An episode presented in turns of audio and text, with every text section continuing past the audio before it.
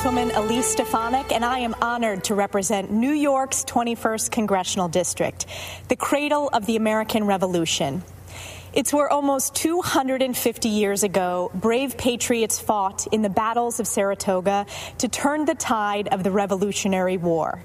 It's where 40 years ago in Lake Placid, a team of amateur hockey players out hustled, outskated, and defeated the Soviet Union, stunning the world and giving us the unforgettable miracle on ice. And with that, at the Republican National Convention on August 26, 2020, Congresswoman Elise Stefanik continued in a long line of politicians who have celebrated the U.S. hockey team's success at the 1980 Winter Olympics.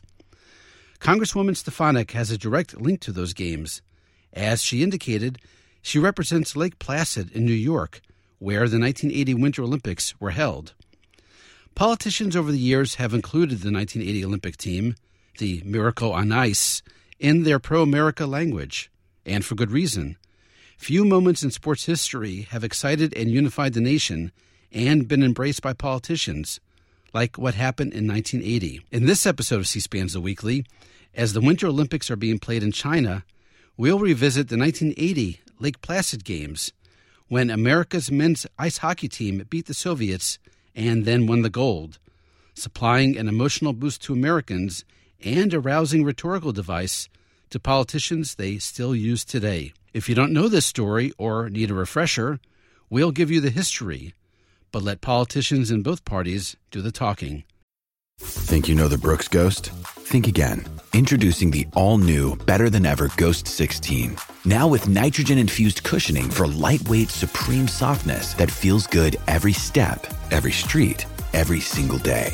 So go ahead, take your daily joyride in the all new nitrogen infused Ghost 16. It'll turn your everyday miles into everyday endorphins.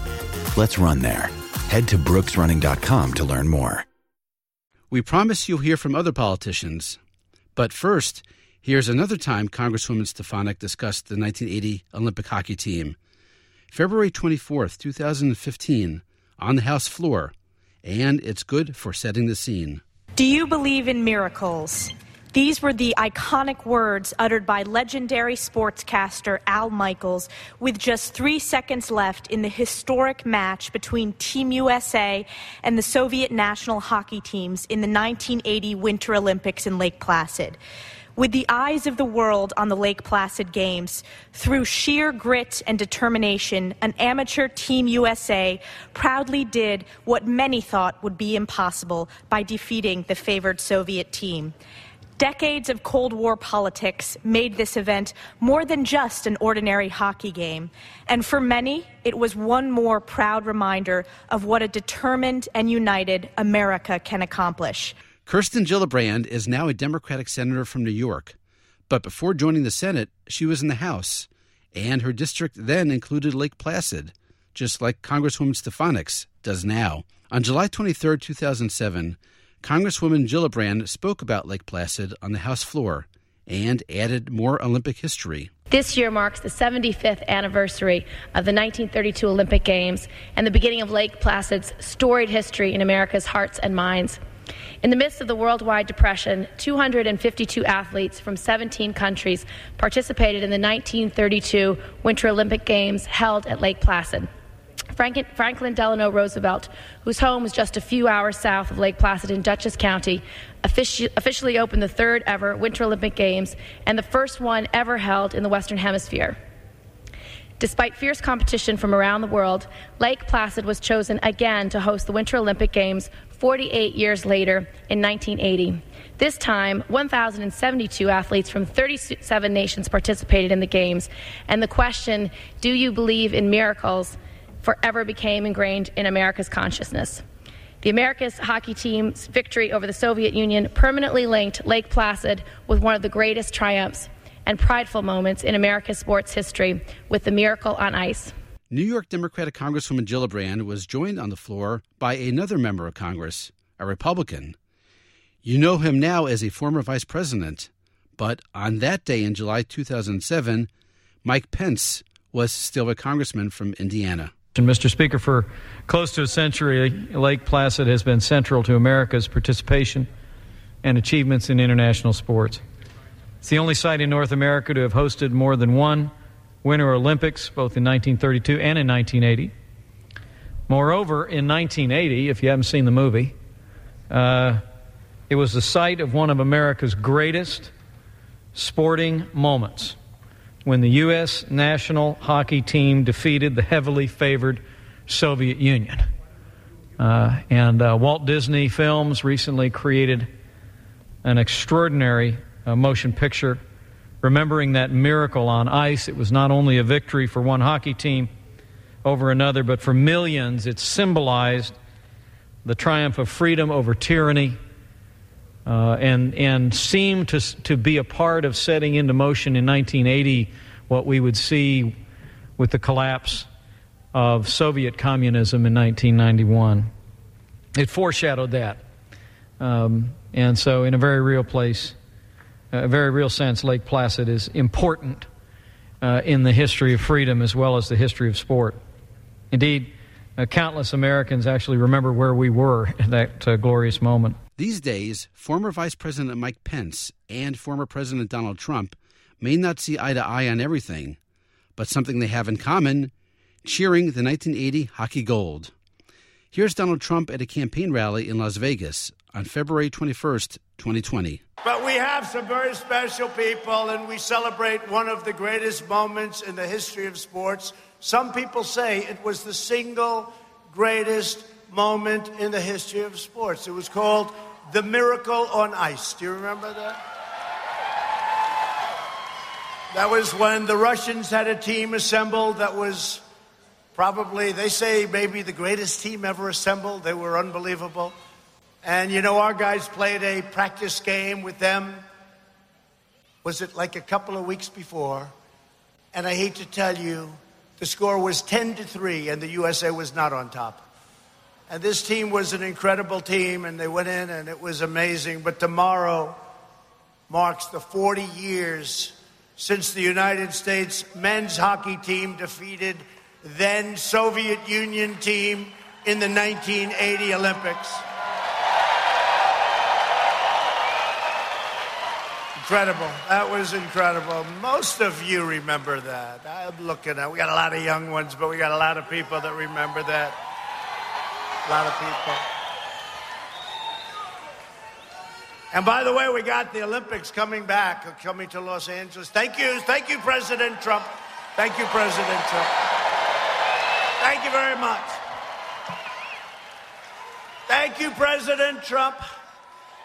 At the Las Vegas event, President Trump was joined on stage by members of the team who just happened to be in town, including Captain Mike Eruzione. Just welcome everybody. It's ironic we happen to be here uh, to celebrate our 40th anniversary. The Vegas Knights flew the whole team out to honor us tonight and for the weekend. And we, we, we obviously thank the people of Las Vegas for having us here. And we're looking forward to celebrating a special time. And it's a great honor for the president to invite us to be part of this event as well. So, Vegas, thanks for having us. That wasn't Mike Eruzione's first time addressing a Republican gathering.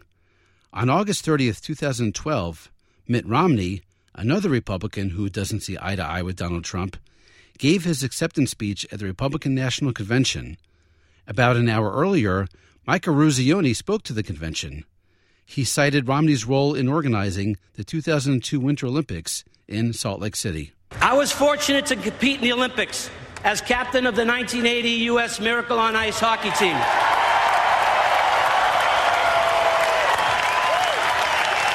Thank you. And that team and that team was proud and honored to light the cauldron for the 2002 Winter Olympics in Salt Lake City. That action of passing along the flame of the Olympic spirit symbolizes something grander than all of us. It is the single greatest movement that brings all humans across the world together. We are all fortunate that Mitt Romney kept that fire burning.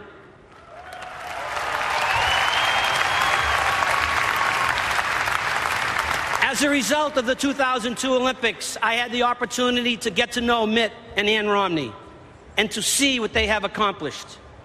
Mitt is a brilliant leader who was committed to the highest ideals, and he's a wonderful and caring family man.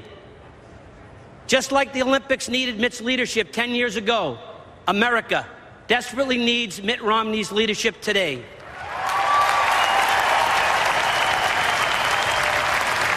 Please join me in making him the next President of the United States. Thank you. And just so you don't think only Republicans and New Yorkers talk about the miracle on ice, let's end with a Democrat from Minnesota. Here's former Senator Al Franken, March 1st, 2010, talking on the Senate floor during the 2010 Winter Olympics in Vancouver, 30 years after the miracle on ice a year the U.S. men's Olympic hockey team didn't win the gold, but the silver. 50 years ago, this month, a group of athletes gathered in Squaw Valley, California for the Winter Olympics.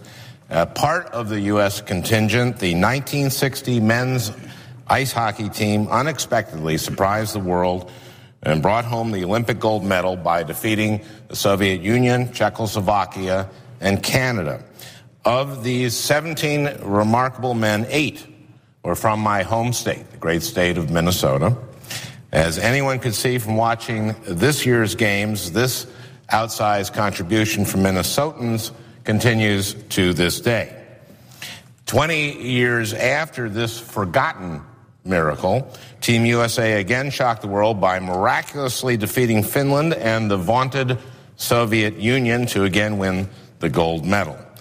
13 Minnesotans played for the 1980 Miracle on Ice team, and the 14th was their coach. This year's Olympic men's ice hockey team was considered by many not to have a chance for a medal. They were too young, too inexperienced. They hadn't played together before. And the U.S. men hadn't defeated Canada in the Olympics in, uh, in 50 years. Yet a week ago, despite being the underdog, Team USA upset the favored Canadians in their own arena. After defeating Switzerland and soundly beating Finland in the semifinals, Team USA played Canada a second time last night for the gold medal. Although we fell behind early, Zach Parise, a Prior Lake Minnesota native, tied the game with under a minute to play. Sadly for us, Canada would end up scoring in overtime to win the gold medal. But that cannot take away from what was truly a golden performance by the Americans. Finally, a bonus clip from just last month. He did not play on an Olympic hockey team and therefore never won an Olympic gold medal, but Willie O'Ree did win a gold medal of another sort, a congressional gold medal. Willie O'Ree was the first black player to compete in the National Hockey League Starting in 1958, he played for the Boston Bruins and became known as the Jackie Robinson of hockey. And on January 19, 2022, just before passing the resolution awarding him a Congressional Gold Medal, members of the House took to the floor to recognize Willie O'Ree's extraordinary contributions and commitment to hockey and inclusion. Here's Democratic Congresswoman from Massachusetts, Ayanna Pressley. I rise in strong support of our bill, the Willie O'Ree Congressional Gold Medal Act, legislation which honors the historic career and life of service of the one and only Willie O'Ree. With today, with today's vote in the People's House, we honor a giant, and it has been an honor to be a steward in this effort. Willie is a trailblazer, an icebreaker, a hero, an activist whose powerful story is unknown to too many. That ends here today. We change that. 64 years ago, in the midst of the fight to end Jim Crow, Willie O'Ree made history with the Boston Bruins by becoming the first black player to play in the National Hockey League. A descendant of enslaved people who escaped the horrors of slavery through the Underground Railroad, Willie was born and raised in New Brunswick, Canada, and was the youngest of 13 children. His love of the game began at the young age of three, where he earned his stripes playing alongside his older siblings. Known as the Jackie Robinson of hockey, Willie played 45 games in the NHL and spent more than two decades playing professional hockey, all while hiding the fact that he was nearly completely blind in one eye. Willie O'Ree was a young and fast left winger, but he could not outskate the racist backlash in response to his desegregating the National Hockey League. As the sole black player in the NHL at the time, Willie endured relentless bigotry, racism, discrimination, and even violence from fans and players, both on and off the ice. And despite it all, Willie embodied resilience, grace, dignity, and never gave up on the determination to live out his dream. A congressional gold medal for the first black hockey player in the NHL. Yes, another miracle on ice. That's it for this episode of C SPAN's The Weekly. A reminder that you could do your own searches in the C SPAN video library. Just go to cspan.org and use the search bar on top. So, do you believe in miracles? You will after you experience the free online searchable and clippable C SPAN video library. Thanks for listening and happy searching.